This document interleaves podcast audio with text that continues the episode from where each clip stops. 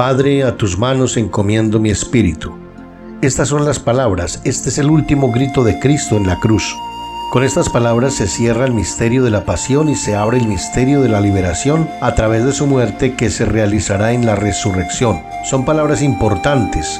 La Iglesia consciente de su importancia las ha asumido en la liturgia de las horas que cada día se concluye así, Padre, a tus manos encomiendo mi espíritu. Hoy queremos poner estas palabras en labios de la humanidad. Hoy queremos poner estas palabras de Cristo en labios de todos estos hombres, porque estas palabras, este grito de Cristo sufriente, sus últimas palabras, no solamente cierran, también abren, significan una apertura al futuro. Padre, en tus manos encomiendo mi espíritu. Estas palabras abren, Esperamos que estas palabras sean también las últimas palabras para cada uno de nosotros, las que nos abran a la eternidad. Cristo por nosotros se hizo obediente hasta la muerte y muerte de cruz, Filipenses 2.8. Con estas palabras la liturgia resume lo que aconteció en el Gólgota hace más de dos mil años. El evangelista Juan, testigo ocular, narra los acontecimientos dolorosos de la pasión de Cristo cuenta su dura agonía, sus últimas palabras, todo se ha consumado. Juan 19:30.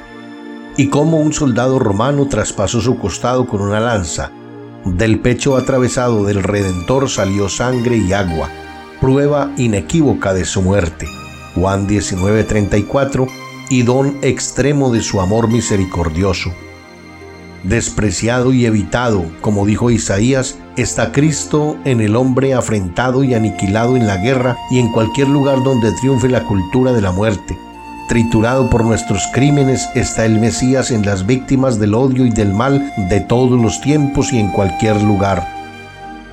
Como ovejas errantes parecen a veces los pueblos divididos y marcados por la incomprensión y la indiferencia.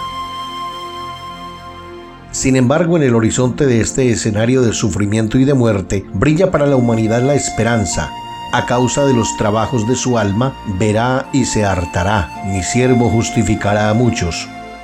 La cruz en la noche del dolor y del abandono es antorcha que mantiene viva la esperanza del nuevo día de la resurrección. Miramos con fe hacia la cruz de Cristo, mientras por medio de ella queremos proclamar al mundo el amor misericordioso del Padre por cada hombre. Sí, hoy es el día de la misericordia y del amor, el día en que se ha llevado a cabo la redención del mundo, porque el pecado y la muerte han sido derrotados por la muerte salvífica del Redentor. Oración. Divino Rey crucificado, que el misterio de tu muerte gloriosa triunfe en el mundo Haz que nos perdamos el valor de la audacia y de la esperanza ante los dramas de la humanidad y ante cada situación injusta que mortifica a la criatura humana redimida con tu sangre preciosa. Al contrario, haz que con renovada fuerza proclamemos tu cruz es victoria y salvación, porque con tu sangre y tu pasión has redimido al mundo.